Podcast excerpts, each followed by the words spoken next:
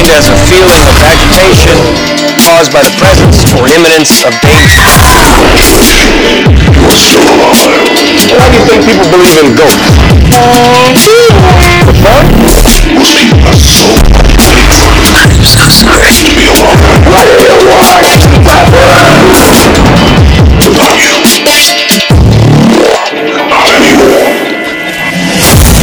last fire will rise behind those eyes. Black house will rock.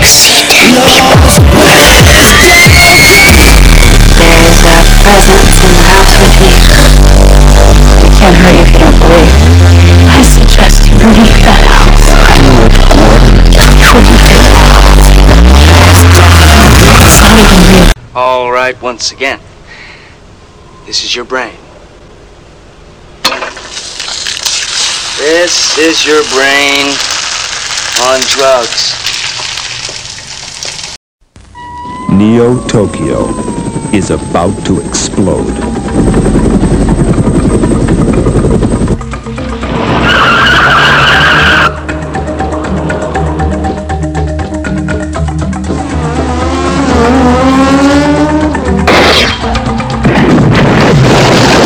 Streamlined Pictures presents a state-of-the-art adventure, Akira.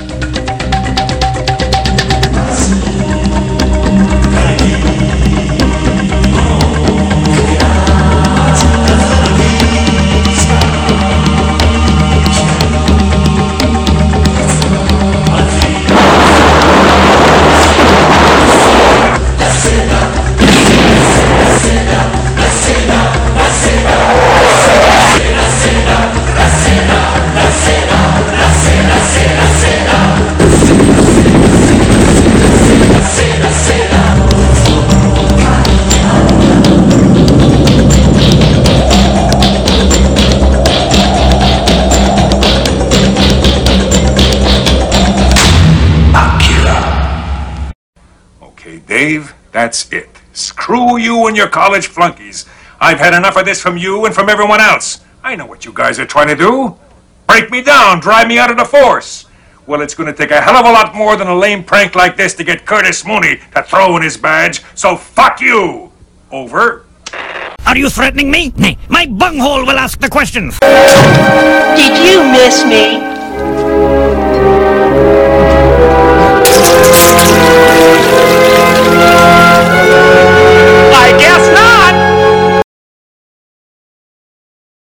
One. Hello, ladies and gentlemen, and welcome back to Inside Movie Lore. I'm your host, David Straggy, and we are continuing our um, uh, our film journey into the uh, into some of the uh, our choice picks uh, from ourselves, wh- which is pretty much what we did this month. So, uh, um, Jake, um, why don't you uh, tell us what the movie is for tonight? Uh, I'm I'm I'm excited. Okay, well, tonight we're discussing Katsuhiro Otomo's 1988 film Akira, uh, which is was at the time one of the most expensive anime ever produced, and it certainly is one of the ones that put it on the world map.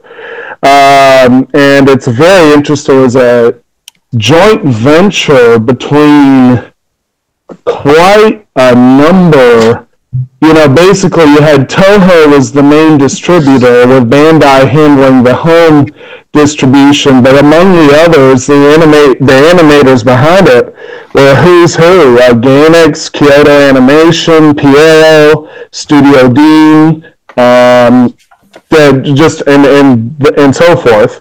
Um, they they definitely assembled a, a, a big team there, and um, we'll uh, we'll get into the synopsis here in a moment. But first, uh, go ahead and see what everyone's uh, initial take on this. Uh, I guess I'll start with you, Dave. Is this your first watch for you, or? Uh, this is, in fact, probably just a second watch for uh, uh, uh, for me. I, I couldn't even find my copy in all these boxes, so I had to download it myself. uh, but I know I've got the steelbook around here uh, uh, uh, somewhere. Oh. Uh, not the not the Blu-ray one, but the DVD steelbook. Right. But um, I saw it back when I saw Lily Cats, um, which uh, uh, apparently Sci-Fi Channel was doing an anime thing every like week or so, uh, so and they were doing an Akira marathon.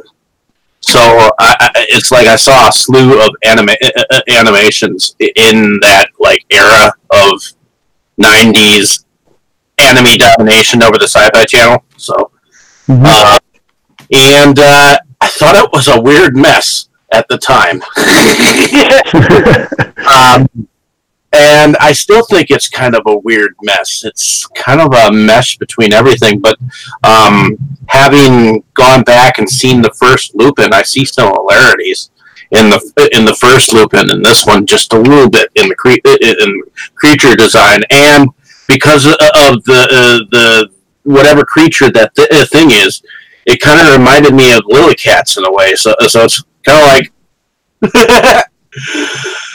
um, I'm, I'm in the middle of what I- what I, what I think on it. Okay. All right, uh, Dustin, how about you? Well, uh, I first saw this movie mm, a few years ago. Uh, I'm trying to remember what I was doing. I think someone just recommended it to me, and it's like, oh yeah, I haven't seen that. Uh, but after I'd seen it, I did recognize a bunch of things from it that have ended up in you know, other TV shows or movies or whatever, uh, which we can talk about a little bit later. Uh, I didn't quite understand it at first. Like, it's a very elaborate, complicated sci-fi story, uh, but it's a pretty good movie. Um, it just may not be the best thing if you can't give it your absolute full attention. All right, I, I partially agree on that. Um, actually, I agree with Dave on my first uh, viewing because I, I think I was first introduced to this particular one on the uh, Sci-Fi Channel during their anime. Uh, I got to see a lot of commercials with uh, the clown uh, uh, gang in it being referenced. And my first ever viewing of it was only a partial viewing, which was at the end and it kind of turned me off to wanting to see the whole thing for a while. The ending still bothers me to this day. Um, I think I saw it for the, the first time for the f- for the full time. I think I got it like five dollars at Walmart uh, when they were doing like an anime classics. They had that and the first volume of Hellsing and a couple others in the early two thousands, and. Uh, finally said, you know, I think I'll watch the whole thing, and uh, I've upgraded since, of course, to the Steelbook, which has the DVD and the Blu-ray.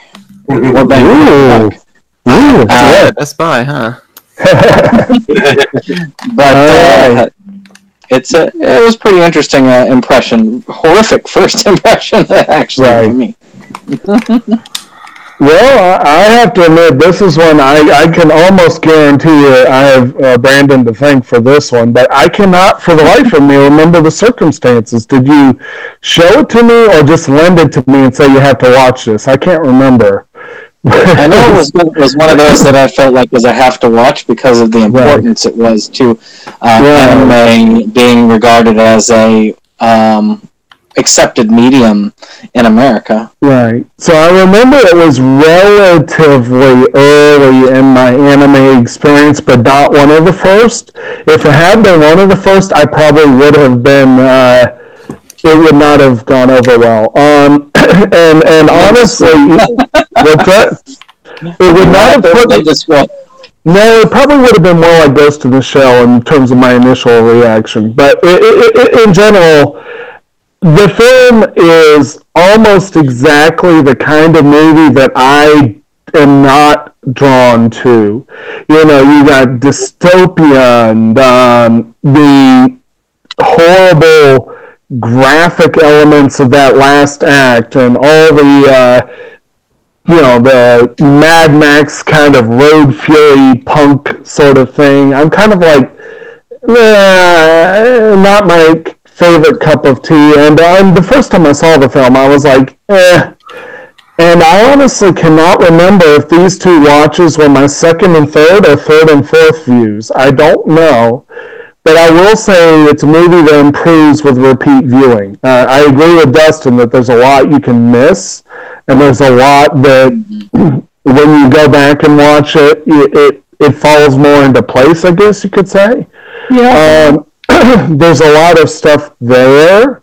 At first, it, I mean, on the surface level, it does come off as just a cheap late '80s uh, sci-fi action film, and that, that goes batshit crazy at the end. Uh, but when you watch it again and again, it, it, it you know comes back and. Um, yeah, so basically, uh, and one other little note on my experience is that I almost saw it in the theater, and I was very disappointed. It was one of those things where I had a last minute offer to make some money, and it was like, work, movie, I hate choosing, but maybe one day I'll get to see it there. but, um, at any rate, so the uh, plot summary per ANN is in the year 2019, which honestly I forgot it was set in 2019. So if I had known that, I thought that was hilarious.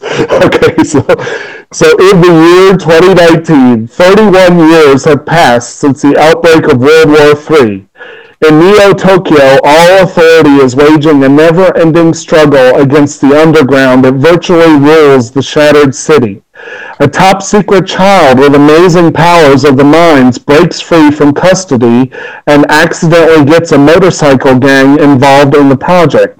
The incident triggers psychic powers within one of the members, Tetsuo, and he is taken by the army and experimented on.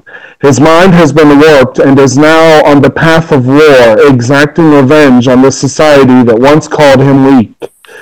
Uh, it's a pretty good summary.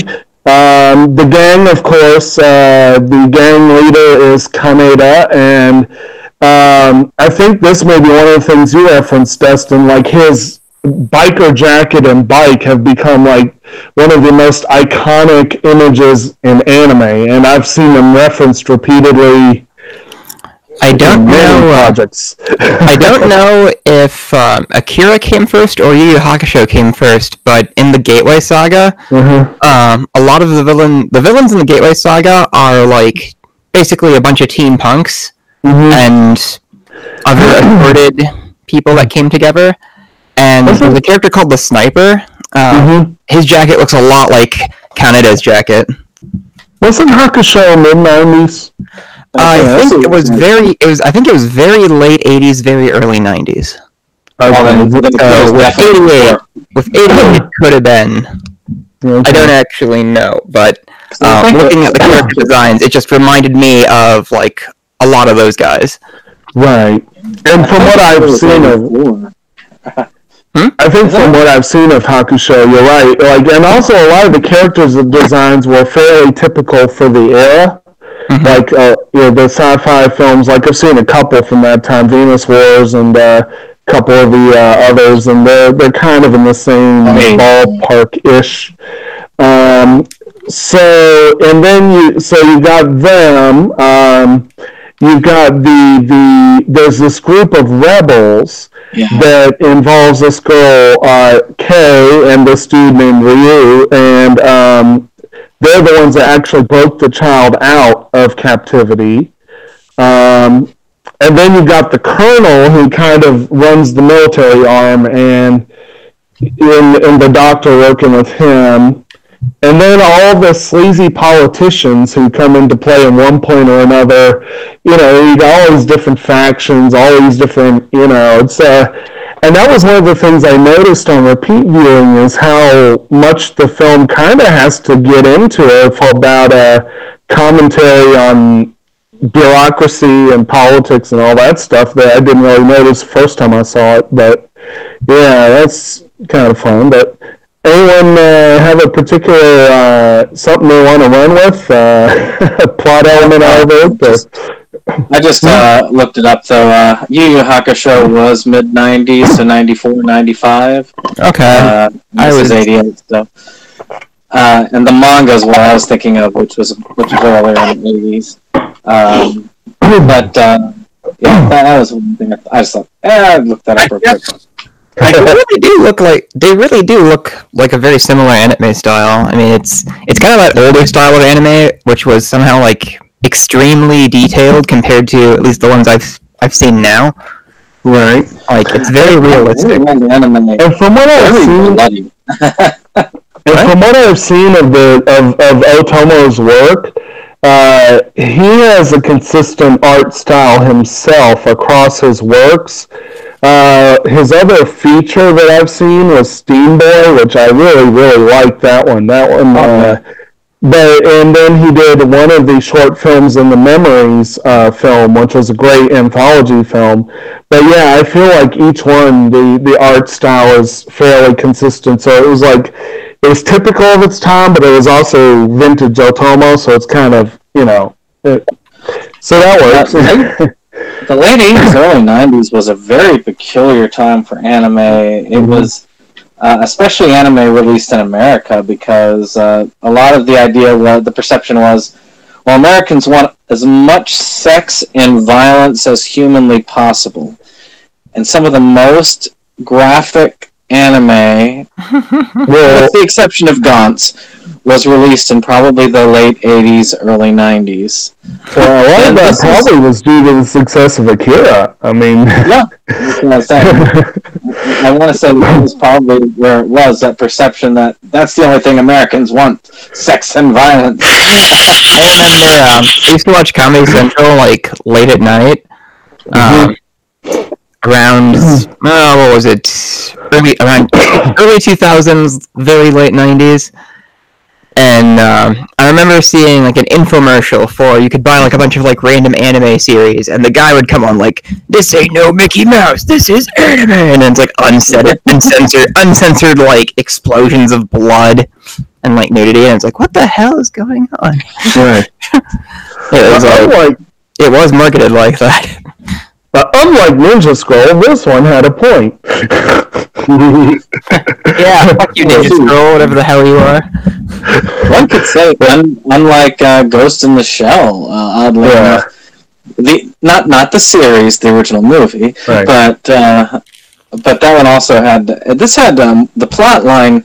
It really reminded me of a more entertaining version of Blade Runner. yeah. Okay. Yeah, I mean, and actually, they, it probably owed a lot to Blade Runner. But I'll admit, the more entertaining part, I this may be blasphemous to some people, but I have never enjoyed Blade Runner. It's long. Oh God.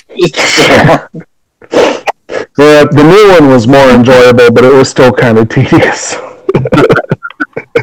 I have uh, I have the like five disc Blu-ray set or whatever, and it's like, ugh, I have to Wow. I have to watch this entire thing. It's like I, I, I have to see Blade Runner something like ten times to get through all the content on that disc. Well, at least it's not. At least it doesn't take five uh, discs to get through the cut of the film. I, I hope. no, it's like it's like several different cuts, and then it seems like each one has like one or two commentaries. So it's like, oh my god. I mean, Uh, I don't. If I don't like it by the end of that, we know we can stop trying. Oh yeah, did we give the spoiler warning? oh, we never really did. No spoiler. Uh, I think everybody knows at this point. I, it's it's maybe a little silly for us to do spoiler warning sometimes because Yeah. uh, anybody who listens to us for a while, you know, we we're, we're, it's a polite thing to do. Well, we're talking. Well, we always talk about like the plot points and the surprises. So I mean, it's kind of it feels like it should be a gimme that things are going to be spoiled in in our show. You know what I mean? So basically, yeah. Speaking of, um, we we did like again the basic rundown of the plot, but like, so were there any uh, particular elements or points that anyone really wanted to flesh out that they thought would be uh, real good to focus on, or Well, I mean, there's really like two major plot points. Uh, yeah, the political one and the uh, other, which was kind of the well, they're both attached to Akira, but then there's that one with the biker gang that reflects on Tetsuo. Right. So basically, I guess we should do a little bit of a world synopsis. Again, this is set in this year, but uh, it actually doesn't seem too futuristic. It, it definitely seems 1988. yeah, I mean, it really. Uh, well, my point is, like, it almost feels like with a twist of fate, it could be 2019. You know what I mean? Like, it's it, it, Japan is reeling from very unpopular tax policy. They're reeling from that previous war that had destroyed Tokyo 30 years ago. They're, you know, the the law lawlessness is rampant. You know, you got these biker gangs fighting in the streets instead of being in school. Um, you know, you got all this kind of uh, stuff, and then again, you know, the the politicians are. To, you know, the one politician who seems like he's on the the right side ends up dying in a gutter with all his briefcase full of money flapping in the wind because you know he killed over a heart attack. And then you got the, the military dude who you kind of almost empathize with in the end. But it, to get there, he's been the antagonist the whole time and ends up staging a coup against the government. I mean, you know, you got all these shifting factions and all this, and it actually was kind of cool to when I paid more attention to it. I was like, okay, I, I can get into this. Um, the way it really unravels is when Tetsuo's powers get away from him, and that's when it gets kind of. I, I had to look up a lot on that plot point just to get a better understanding as to, okay, why the heck is this whole crap going down at the end? Well, according to this legend of Akira, Akira is like some kind of a godlike spirit, or, or uh, something like that, and uh, it, it, it, it's like it, it was an unnatural power that was born inside uh, uh, inside their friend Tetsuya. Eh, I mean, it was created inside of him, and it wasn't there before it. It was it- it was created inside of him because of that thing that escaped. No, I think I think they actually do point out in the show. I think it was more that it was there, but he had never known about it or had access to it, and it kind of was triggered by yeah. that was how they uh, Contact with the the psychic kid. Yeah, yeah. The one, said, the one psychic said that it, it, there is something, uh, something of it inside all of us. Right. It just matters It's, uh, how you use it. they, it was pointed out in one, I think it was the manga, that they mm-hmm. considered it a, a it was the next step of evolution. Uh, And there were a few kids who were that next step, which were the ones there, but the human body was unable to contain that, which was what happened to him. And Akira himself was one of mm-hmm. these children who was really powerful, but mm-hmm. got put down and- and then apparently Right. chopped up into many many pieces and put into to jar jars you know Right. just to be safe because no harm, no no problem, no harm could come of keeping him all together in one place under cryo freeze. You know, nothing could possibly go wrong. You know. He'll just take a host and he'll just stay inside that house forever. Right, right. So, so I guess then, uh, do we want to move on to character then? Sure. All right. I mean, I certainly didn't understand what the heck was going on. Uh, a lot of the times, it's like, okay, so wait, now we're doing something else. What's going on? kind of my attempt to follow the plot, uh, both that time and this time. Uh, which, when I first saw it, it was I only saw the Japanese one. Like today was the 1st time I saw the dub, which uh, eh, not as helpful as I thought. The plot. I actually watched the dub for the first time today too, and it, it was not bad. Uh, I expected worse. You know, yeah, but uh, it didn't. Yeah, you didn't really add much because honestly, Pioneer produced. Well, the version I have, both the dub and the subtitles were produced by Pioneer, and they, so they, you know, they did about the same. They changed some words, but not a lot. You know. The, uh, apparently, much like the Lupin film that we did a couple weeks back, this one originally was released here with a, stra- a dub by Streamline Entertainment, and once again, that one got chucked and replaced with a new one. and uh, although I think Brandon, you said that you had a newer edition. Does yours have the Streamline dub? I mean, mine's the same dub I've always listened to, so. Because I think Um, one of the newer releases brought back the streamlined dub as a bonus feature. I could be wrong, Ah. but I I did not notice that. I'll have to take a look at the disc and uh, get back with y'all on that. Uh, right. but yeah, definitely. Uh, not a bad dub though. I would think overall. Yeah. Definitely. not bad. Especially for Pioneer. right. Now I've heard horror stories of some of their stuff. but uh, I think they spent uh, supposedly they spent like a million. Was it a million on redoing the whole thing, redubbing and and and um, the upgrade? They spent a lot on it. It's a pretty high budget for something like that. Yeah, I don't know. I don't remember how much it was, but it was a lot. But anyway, um, so character-wise, your main characters again, you got uh, Shotaro Kaneda, uh, who is the leader of this little gang of high school punks, that biker gang. Uh, Tetsuo Shima is his longtime friend and boon companion, and kind of the runt of the group, who always gets kind of picked on.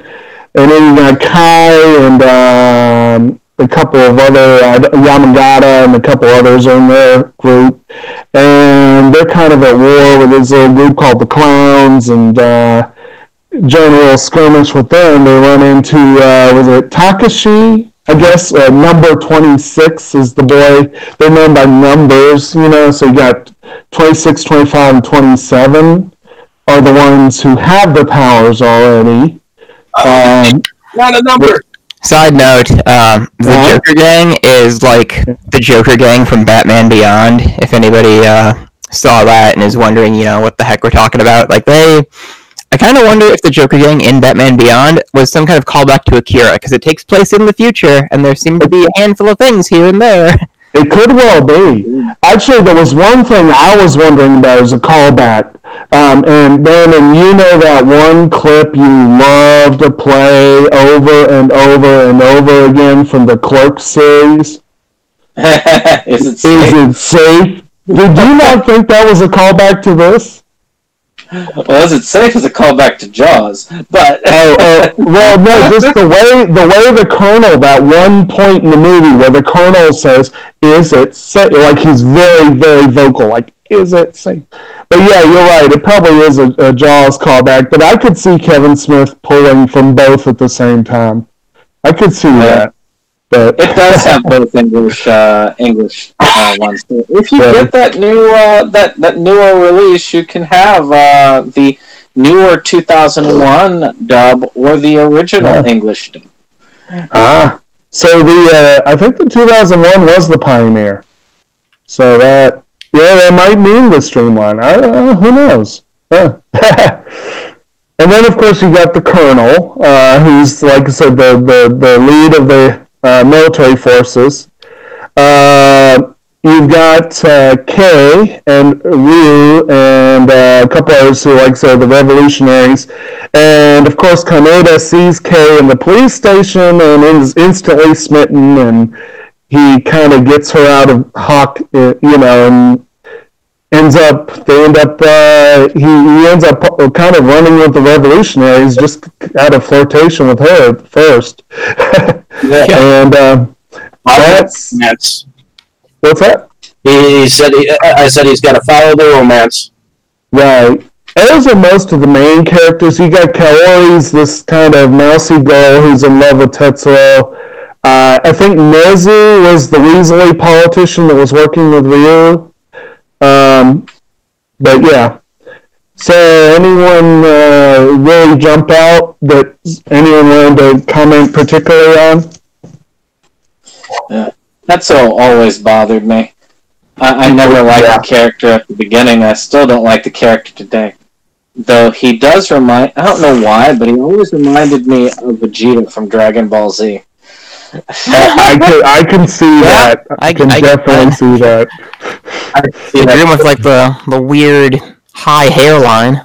Right. Though this oddly, pre- though, though this does predate Dragon Ball Z, Right. and not necessarily Dragon Ball. Be about No, the does not be, does not predate Dragon Ball, but Vegeta was definitely later. So uh, who knows? That might be an influence there. uh, and like there, there's a couple of points where he uses his powers where he almost looks like he's gone Saiyan. You know, it's kind of.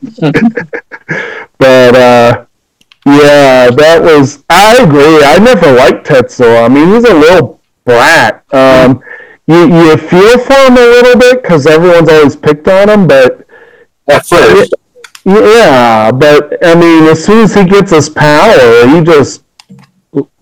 Ugh. you know. you start uh, at first you start feeling sorry for him until he blows uh, blows up the doctors. yeah, yeah. Although I, I- have to uh, say one of my uh, uh, one of uh, one of my uh, the most interesting parts is where his toys start to come alive. You know that that, uh, that Yeah. dream like sequence. Yeah, that's kind of creepy. That was Just almost a a little- horror element uh, right there. yeah.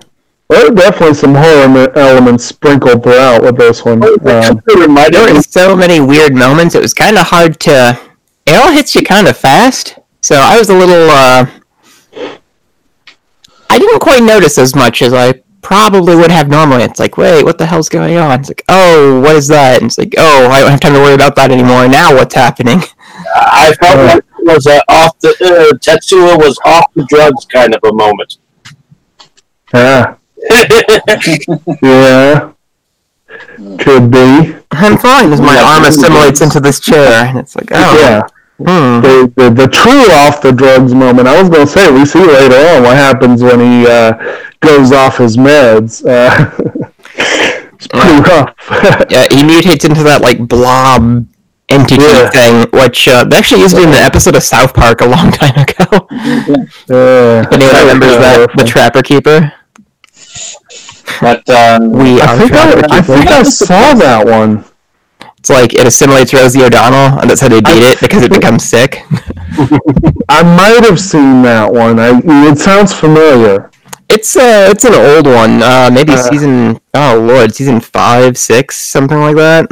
Right. Maybe seven. I mean, Yeah. kind of supposed to be as he was transforming into his ultimate form at the time. His Mhm. powers were transforming into a form that could uh, uh, that could hold the powers, which is why it took kind of a fetal uh, Shape for a little while. Yeah. yeah. Right. You know, there is there is surprisingly little that I noticed about most of the characters. It seems like they just, aside from Tetsuo, like we don't really get anybody's like internal monologue. Well, maybe some for Kaneda, but nobody particularly stood out to me, which uh, is kind of strange, in my opinion. At least for my movie watching habits. Hmm. I last time that happened was like Rogue One, and good lord, I hated that movie.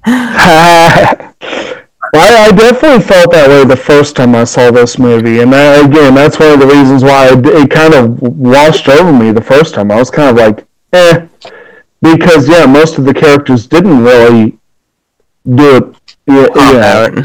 Yeah, they did better this time, but it still wasn't extraordinary. And there was a lot going Hmm. on that you thought to yourself, "Oh, darn! I should probably read the series this was based off of to figure it out." It's a pretty, Which- it's a pretty thick book, isn't it? Which is weird because a lot of anime movies are like that if they're based on the source material. Many Mhm. of them and the many of the series are meant to try and get you to read the source material. Right. Um, I think but I had was action, adventure. It was that kind of thing that, Hmm. and sci-fi, which was really digging into what Americans were wanting at the time. I mean, it really does reflect. If you think about it, late '80s, early '90s, that was the time when we had all the post-apocalyptic films coming out. Oh yeah. Uh, all the Yeah, movies. oh, quite a few. I mean, I would have liked to have known more about like the Psychic Kids program because that was um, Mhm. vague. I think is the right word. hmm Yeah, I mean, you get a little bit, but it is kind of uh, thinly uh, addressed here. the um, and I don't know how much of that was. Apparently, Otomo was reluctant to adapt his manga, and then he decided, you know, I, maybe because they gave him the budget to. Yeah, because if this film had been done on a lesser budget, it would have definitely been even more uh, dense. Well, probably not quite what. Uh, well, it certainly wouldn't have been as popular. I think that's very likely, at least. but Well, there definitely was a lot going on in this uh, uh, uh, Mm-hmm. film in the background. I mean, you, uh, like we have uh, uh, mentioned, there was the anti-politics and and, uh, and the politics. Um, uh, because the Mm-hmm. anti-politics uh, uh, was when the ar- uh, the army guy decided to go against, you know, the government, and uh, to me, to me, that's anti-political. Like throwing over, the, uh, uh, like throwing over the government. right, It was definitely a coup, that was for sure. yeah, yeah. I mean, I guess we should note that they attempted to arrest him first, but they said you'll be stripped of your. to work with them. It's just they thought, oh, you're too much of a loose cannon. We need some patsy to blame for our failures. So guess what? Tag, you're it. Yep, yep. Because that usually works so well. Except I'm too 18 for you. Let's go commando. I always consider the city uh, to be a character in this. I mean, the concept, and I don't think it was Neo Tokyo in this, but it might as well be because Neo Tokyo essentially was a concept utilized throughout the 80s and 90s of this kind of dystopian future of of Japan. Well, it seems to be a popular Wicked theme. City, or uh, like Wicked City, or gosh, I wonder- think of some of the other I wonder if Neo. Doom Megalopolis.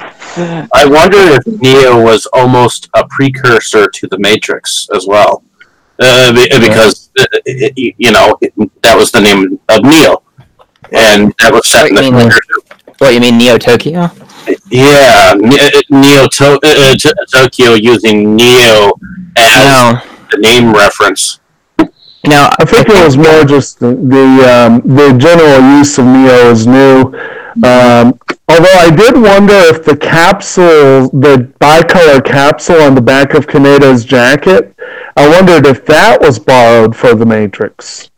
It could be wrong, but I was kind of wondering because it's like a red and blue capsule, isn't it? Like, I don't know. Maybe. Yeah, that's not, Yeah, I thought it was red and white.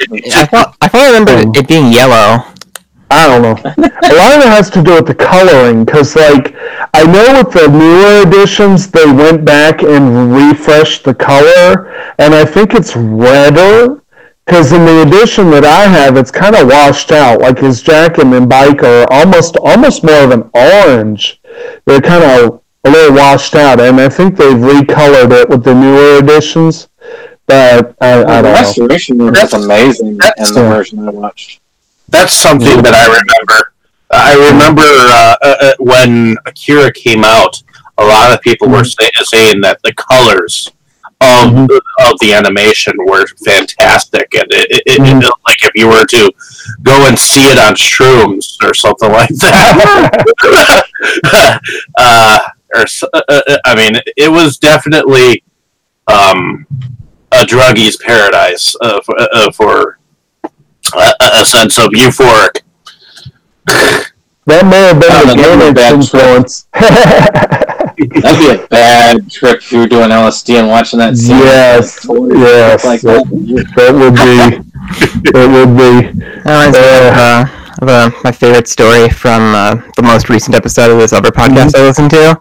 They're talking about how they were doing um, they're doing a European tour and they're talking about you know visiting Amsterdam and the main guy in the show got recognized a couple times and like the first time he was like yeah okay a little awkward but it's me and then the second time he was just starting to like really feel like whatever he took and the person was like hey excuse me are you Will Menaker and he was just like am I Mm. no I don't I don't think so Where? but uh, isn't he dead? but uh, getting back to Neo Tokyo, uh, like Neo Tokyo was referenced a lot in mm-hmm. different like 80s style things. Like I mm-hmm. started listening to like synthwave music, which is kind of it's kind of like it's modern music, but it's kind of like retro style.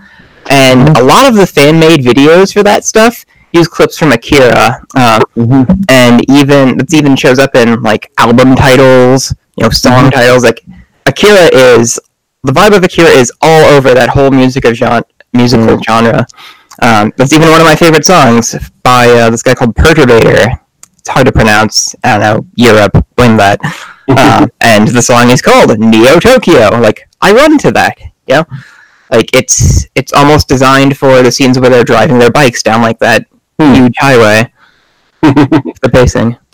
And uh, correct me if I'm wrong, isn't Neo Tokyo the, the, the name of uh, uh, in in Evangelion, or am I remembering that wrong? Uh, it could be actually. Because I know Eva was another one. There seemed to be a thing in Japan of we're going to build a city on top of the remains of Tokyo. I don't know how many anime I've seen where that is the case.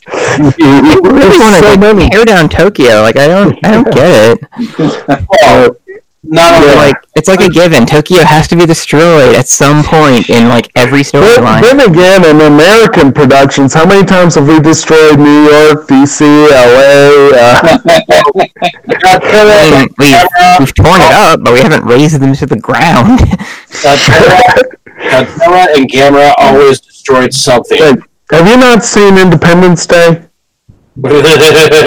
I think they were raised to the ground. Well, and that's- down. well, yeah, I mean that one counts, but it's not like eighty-four different anime series based Right, on right, right, premise. right.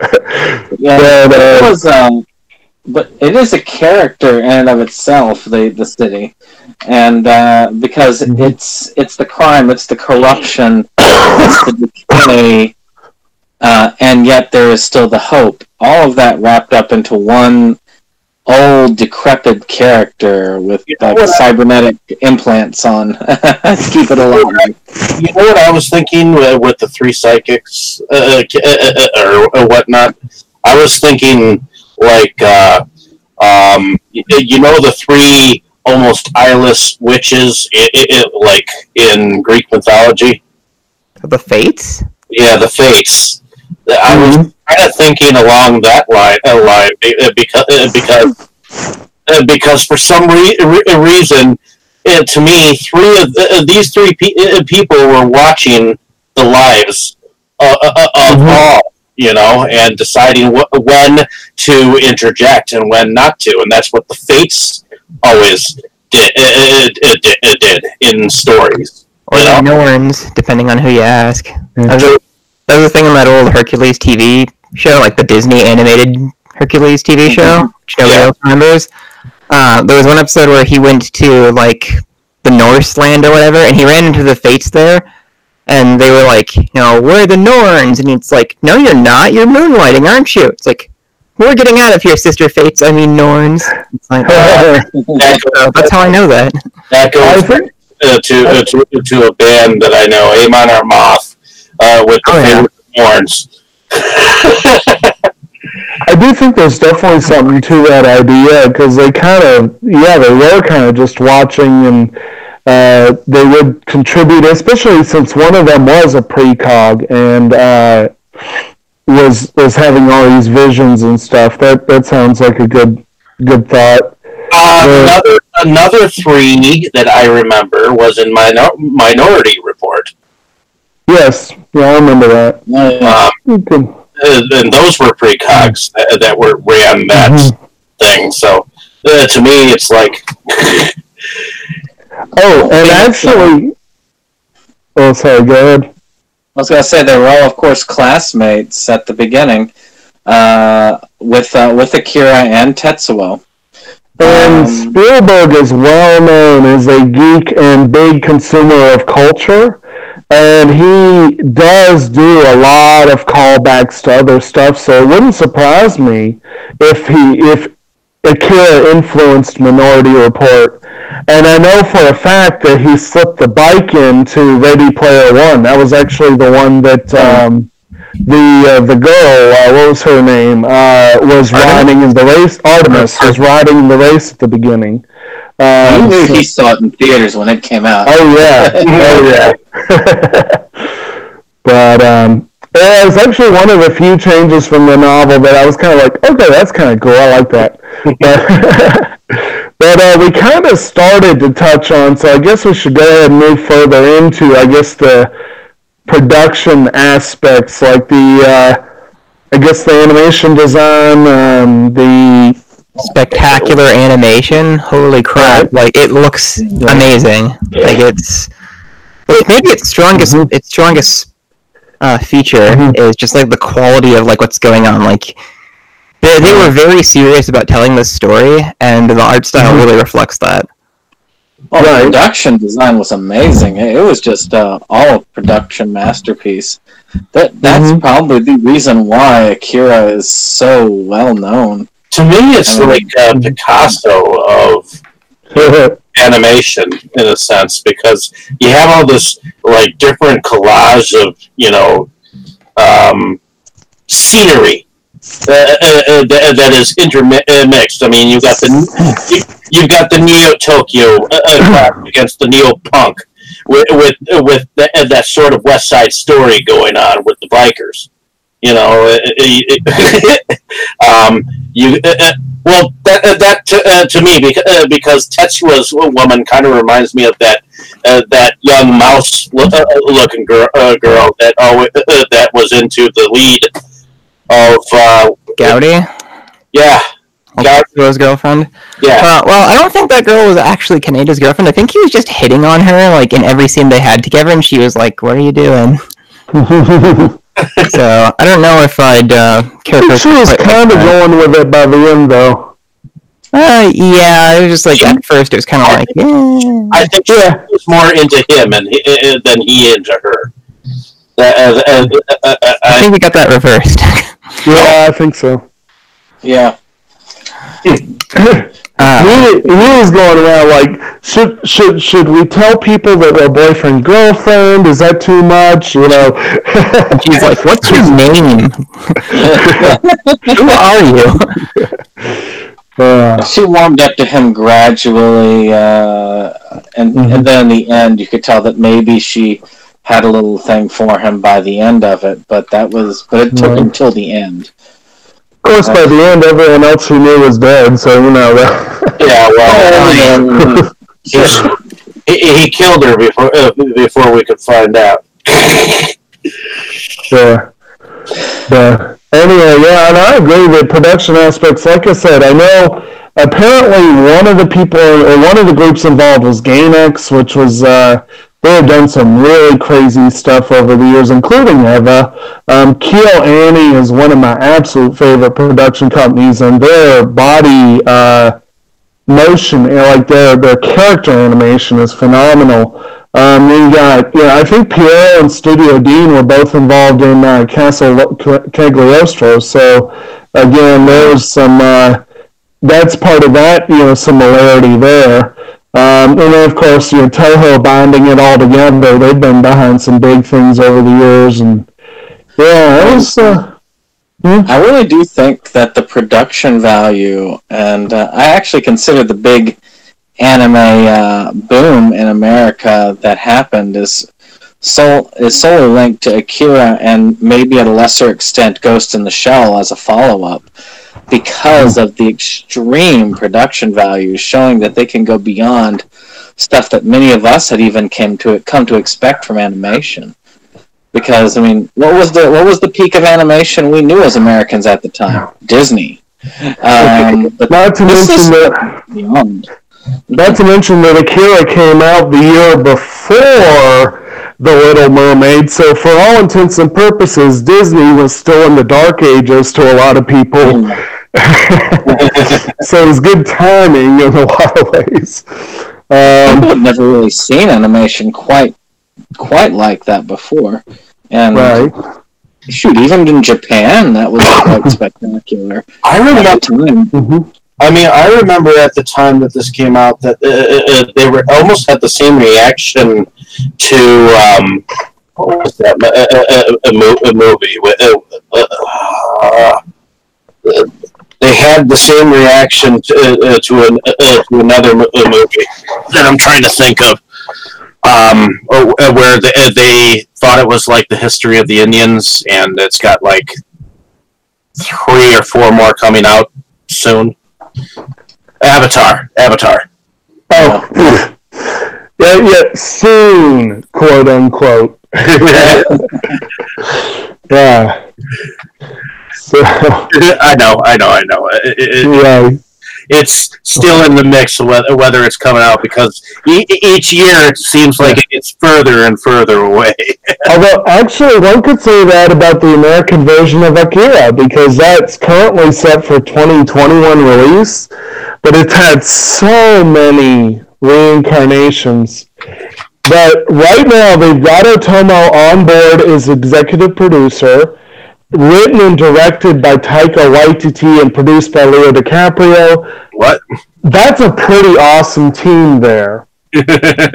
I'm interested, but who knows where that's going to go if it'll ever happen. if it ever happens, I'd be interested only because of DiCaprio being involved. I don't know. YTT is awesome. He is awesome. but at any rate, uh, the uh, and did anyone have any particular notes on the music? I have to admit, this was one where the music always was kind of eh for me. Like it's it's effective, but There wasn't Not much music. music, but the music that's there, like I thought was really cool. Like with like, with just kind of like the beats and like the chanting. Like I really enjoyed the music. That might have been my highlight. Uh, in terms the, of the production. parts with the chanting were pretty cool. I'll admit that. Yeah, there was a and, and there was a an interesting choice to end it with that old uh, recording of uh, Tokyo Shoeshine Boy. That was kind of a really weird stinger at the end of the credits. But but um, yeah. Uh, what else for production aspects? Is uh, you can't? I guess you can't really do too much with uh, making special effects with an animated film, but uh, I thought the was good, and uh, yeah, I mean because if you think about it, all the sound effects they matched and they they landed pretty well and effectively. All the Mhm. explosions, all of the many running parts, they managed to flow that together very well. Hmm. I wasn't lost uh, at any means in the. Uh, I just uh, I wasn't lost at all to the uh, whole of it, which sometimes you can be, unfortunately, when it comes to animated uh, Right. features, because you know they're not always that well done with their sound.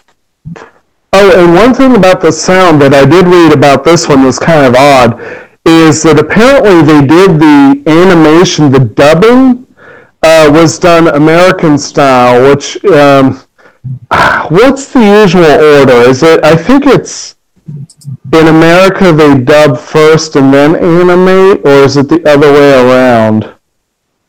I always forget. But I know they do it opposite in Japan, and but this one they actually reversed the usual practice, which may have led, may have helped its popularity here. I'm sure. Um, but yeah, trying to think anything else on the uh, production aspects. If we if we don't have any more, uh, anyone want to go on into favorite scenes? I guess. Actually, I have two for scenes. I have a least favorite, Oh. which I want to mention Okay. because it just is iconic. And I do Uh-huh. have a favorite. My favorite's pretty easy because my favorite is the uh, just the kind of nightmare scene where he's coming in and all of the toys are coming to life in that sort of psychic hallucination. Mhm. I just thought that was well put together, right out of a horror movie. Earlier on, that would have freaked me out uh, when I if I had seen it earlier in life. Um, The last scene where Akira does his, I mean Akira, but uh, where Tetsuo does his transformation, that is probably my least favorite scene, but also one of the more iconic uh, scenes or memorable scenes for the movie because I, I can guarantee you anybody who's seen Akira will remember that uh, that portion of it quite well. Yeah. Uh, Dave? Well, um, my favorite, uh, my favorite scene, I have to agree with uh, Br- uh, Brandon, is that nightmarish scene, uh, is, uh, scene uh, uh, uh, where Tetsuya is just waking up. He's in the hospital, and all of a sudden, uh, uh, the bear that he flipped over onto the floor just. Uh, uh, uh, just kind of walks past him with this car and uh, whatever the fuck that other thing uh, was, and it's like every uh, sugar uh, sugar plums were dancing in his head, and the Nutcracker was alive. You know, so right. uh, but uh, it, it- it's uh, but then it took like the gigantic bear and turned it into the Stay Puft Marshmallow Man or something like that. You know, Yeah. but uh, our least favorite scene. Um, uh, which I think we we could get, uh, get into least favorite scenes for, uh, Yeah. uh, on if we really wanted to. Um, was the part where you know they, they were uh, they, they had ripped the clothes off of Ga- uh, uh, uh, Ga- uh, Gouda. I mean, that wasn't you know. I, I mean, she really had really, really done nothing wrong, you know. So, uh, so to, uh, to me, I kind of felt bad for her. So, Yeah, it was, it was sad, like, uh, what happened to Gowdy, and, like, I don't want to spoil it, because we've already spoiled kind of a lot, but it's it's pretty gross. Yeah. Yeah. How about you, Dustin? My favorite scene? Uh, uh, it's kind of tough to nail down. Um, I mean, I think the f- I think I like the finale just because it's so like over the top and like what is happening. so, although that flashback sequence where you actually get to see, uh, good lord, I forgot his name. I forgot Tetsuo's name. you get to see some of Tetsuo's like history of Canada or Canada. Uh, that was interesting. That was pretty interesting because it's some of the little bits of character insight that we get. Um, so I don't know. I, I think my favorite scene probably is just the finale because okay. we get like that music with it too. you, you know, you know what's interesting is that Tetsuya is also the, the name of a Japanese trilogy um, of horror films that I know. Uh, so, uh, so I wonder if uh, uh, those films had an influence from this movie. Uh, probably. Could be. level, I mean, this was such like a huge. From what I understand, this was such a huge thing uh, when it came out that you know anybody creative would have would have been interested in seeing it and been like, oh, and then like stuff from it would have appeared everywhere. Right. Seems to have been the case. Actually, I just want to m- mention one random thing about the dub real quick, because of uh, Dustin, you had a little little slip up there. Um, I was very impressed with Pioneer. The Kaneda was called Kaneda because it's so easy for an American to read that as Canada. It's so easy, and I'm like, I, caught can't myself. believe Pioneer did not. I caught myself doing that. I was like, ah, damn. Yeah, but I could not believe that they got it. right. I was like, oh, that's nice. and, then of course, They and tried. then of course, and then of course, Akira is one of the most mispronounced words in anime fandom. So many. Uh, but at any rate, um, for me, for favorites, I'm not sure I have a clear, clear lead. I agree that that scene with the toys is pretty awesome. And there were a few like particular character development scenes that I kind of liked. Like I liked the scene in the police station. Actually, I thought that was kind of fun. Um, and there, you know, a couple little bits here and there. Uh, Miley's trailer definitely has to be the big transformation thing, particularly the part involving Kelly. Uh, I was, yeah, I felt s- sorry for her there, but it, it did get a little gruesome uh, at, at times. Uh, for the most part, otherwise, the film, despite the fact that it's very bloody, It's not that gory, so it's good. It's like you know, I have no problem with that. If it's really bloody and not that gory, I'm okay with it. You know, but it, It bloody. wasn't Mr. Fist of the North, North Star or uh, Mad Bull 88, which uh, there's a scene in Mad Bull where uh, they're out of weaponry and he says, Mm-hmm. No, we're not. A cop always comes prepared. Takes off his pants and it turns out he's got like a like a bushel of grenades. uh, his underwear. yes, you just. Where should I keep these? Oh, my pants. Sure. oh man. Okay. um. Well, uh, uh, let me think here. If there were any other big notes I had, I don't recall anything. Oh, one thing I did want to note that I've read a lot about this, but I've not really been able to nail down like an official visual confirmation of this. But Akira is apparently the one and only anime and one of only three animated films, three animated films to get the Criterion treatment, and it apparently got a limited Laserdisc treatment. Like, from what I can tell, not even a VHS release. And it's like, that's just really freaking weird. got the Annie Hall treatment. I've been saying for, oh yeah, Annie Hall is another lazy Laserdisc only. But, um, and I guess they have uh, uh, Criterion has the rights to it, probably. Well, no, they don't. And No, that's the thing is Criterion. And I, I, when we did our list of ones that need a Criterion release, we included a lot of anime. We specifically did not include Disney, and it's occurred to me that it may be the reason we did not include Disney is because of their obsession with the vault. The mouse has his uh-huh. vault. And Criterion has it in their mission statement that when they release something, they keep it in print. So it could have been that the Japanese production company said, you know, we'd rather not. We'll, we'll take it back. And that's very unfortunate to think that that might be keeping them from exploring anime.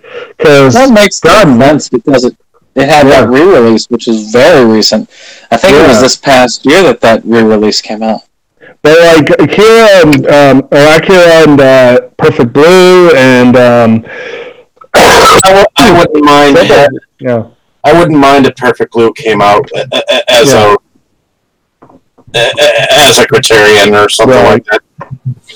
But yeah, uh, but of course the other two we covered one just a couple weeks ago, which was Fantastic Mr. Fox, and the other one was Watership Down. So they really need to step up their game of animation. That's right. They did. They did come out with a Watership Down Criterion, didn't they? Yep, yep. Uh, so- animation is a is a little. I really feel like animation is considered a whipping boy, and even in this Yeah. day and age, uh, a lot of animation is still considered. Oh well, it's just for children.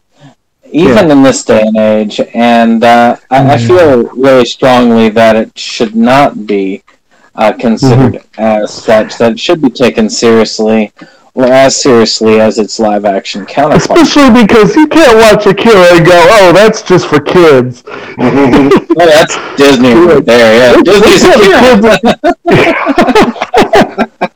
oh god, you know, for kids. yes, Akira and Perfect Blue, and um, let's see, Paprika, and uh, all those lovely ones. but Oh yeah, that's why presenting animation like this one and um, and the Lupin the Third uh, movie that we covered, it's just important to actually present this stuff.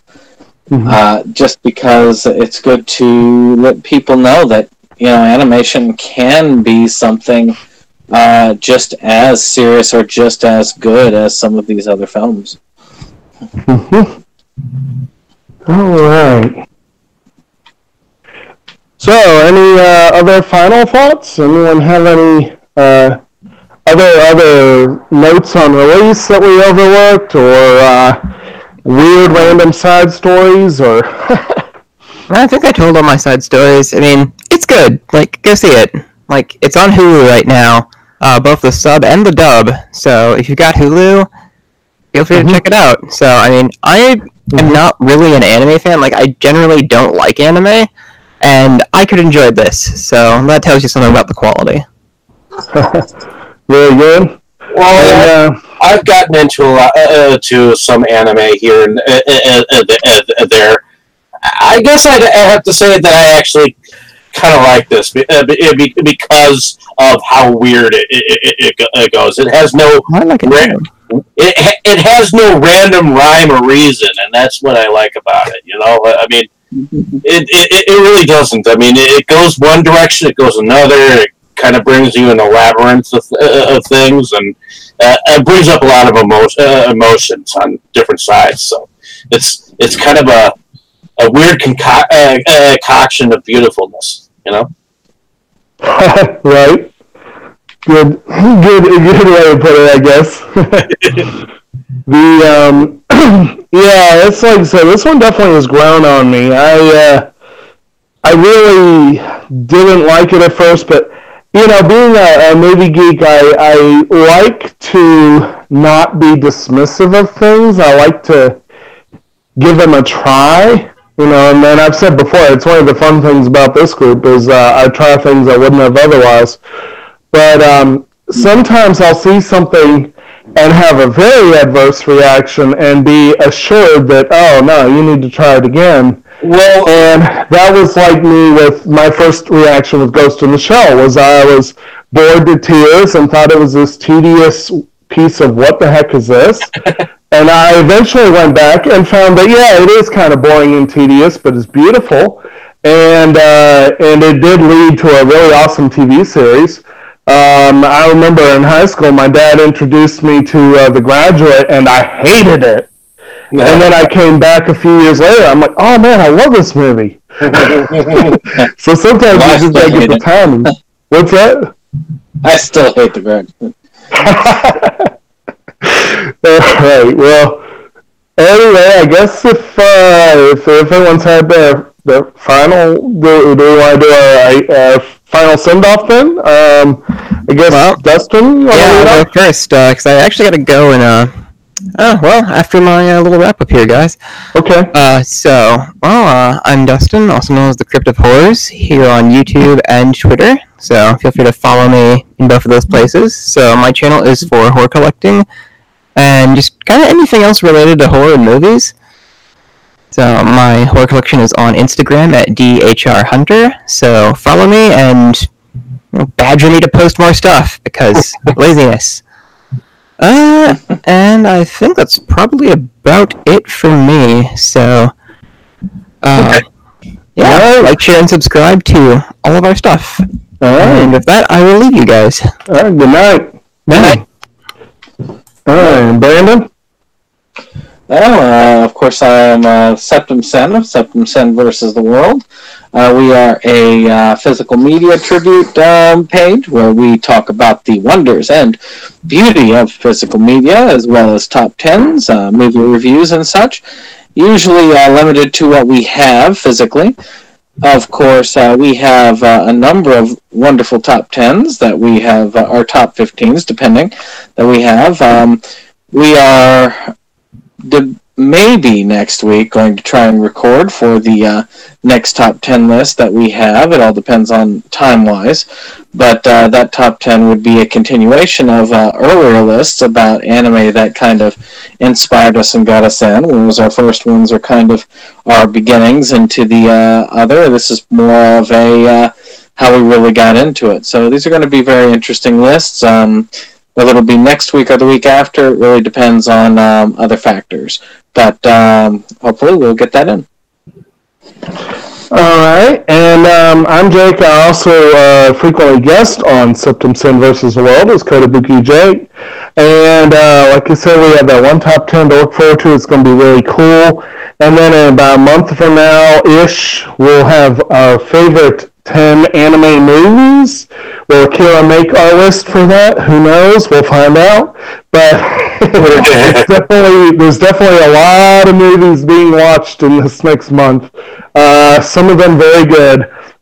and actually, last night I watched one of the ones that got horribly, horribly, horribly overlooked because of the prejudice against animation, which was Your Name. So, at any rate, we uh, I have my own channel as well, Kotobuki Jake, which is more uh, focused on nature and the natural world. Uh, I've been too hung up on unnaturals lately to record a lot of videos. I need to hit a better balance there, but you know, I'll update occasionally. and um, in the meantime, you know, do the collecting as and uh, commenting as well, and uh, just having fun uh, when I get to on this channel. And I'll hand it over to you, Dave, to finish us off. Alrighty, and uh, my name is David Striggy, and I am the regular host for uh, uh, for this this podcast. But as you know, all know, every single one of us uh, has a hand in moving this conversation along, and we ultimately enjoy our film journeys. So, uh, um, uh, we uh, on a different cha- uh, channel, uh, Delusions of Grandeur, I put my film reviews, and eventually we'll be get- getting this podcast out to other avenues of the podcast arena. But but um, now this was the end of this month themes, correct? Well, actually, we still have Katie's left, which would Okay. be uh, Knightriders. Okay, so Knightriders? Is that right? Yeah, It's a Night, film. Knightriders, George A. Romero's Knightriders, which we, we will be going on about next week. So stay tuned, uh, tuned for that. Uh, now, this coming week, uh, week, I have two interviews with two different dire- uh, directors. Um, one uh, uh, being Joe Sherlock, and uh, another be, uh, being Brad Sykes. So stay tuned for uh, for, uh, for uh, those. One will be live, and one will surface. And I'll let you figure out which one will uh, that will be. So, in any case, stay tuned for uh, more exciting uh, uh, stuff on our our channel. Like, share, and subscribe. And have a good evening, folks. Say good night, everyone. Good night. Good night. And now, time for TV's favorite game show, Beat the Time. And here's TV's favorite moderator, Guy Smiley. Thank you, thank you, Thank you, everybody. Wonderful. Good afternoon and welcome, welcome to Beat the Time, the show in which our contestants have a certain amount of time to do our crazy. And tell me, who is our first contestant today? Today's contestant is Mr. Grover Monster from Sesame Street. Come on in, come on in there. Welcome, Mr. Grover Monster. Hi, Guy. And are you ready for today's wacky stunt? I sure am, Guy. Fire it away. Okay. Okay. Your stunt is this. Yes. You have to bring me five things. That's five things that contain milk. Five things that contain milk. Absolutely right, Grover Monster. And let us see how much time you have to do that in. One minute. Wow. You have only one minute to bring me five things that contain milk. Are you ready, Grover Monster? I think so. Ready? Yeah. Get set. Yeah. Go. Ah, I'll be right back. Can he bring us five things that contain milk? He only has 54 seconds to do it in. Come here, come. Ice cream. Ice cream has milk in it, huh? Wonderful, Grover Monster. Ice cream does contain milk. Very good. That's one. I get more. Be right back. Yes, you have four more to go. Four more things that contain milk. Can he do it? Here he comes now. Oh, come here, come. Ah, ah, cheese. Cheese has milk in it. Right. Cheese and ice cream. That's two. Two. You have no more than that. Yes, you have three more to go. Wait, wait, Monster. be right back. And you only have 20 seconds to do it in. Can he do it, huh? Butter! Butter has milk in it! Right! Ice cream, cheese, and butter, that's three. How much time do I have? You only have ten seconds. Oh, I run, I run. Two more things. Grover Monster, will he do it? He's got five seconds. There come five things that have milk in it, ice cream, cheese, butter, and two cows wonderful! I did it all on three! I win! Oh, Joe, we did it! Oh, boy, what do I get? You and your cows yes. and a free full expense paid dairy yes. on Gillett, Wisconsin Grover Monster! Fair. That's the heart of the Dairyland USA! Yes. You and your cows will fly!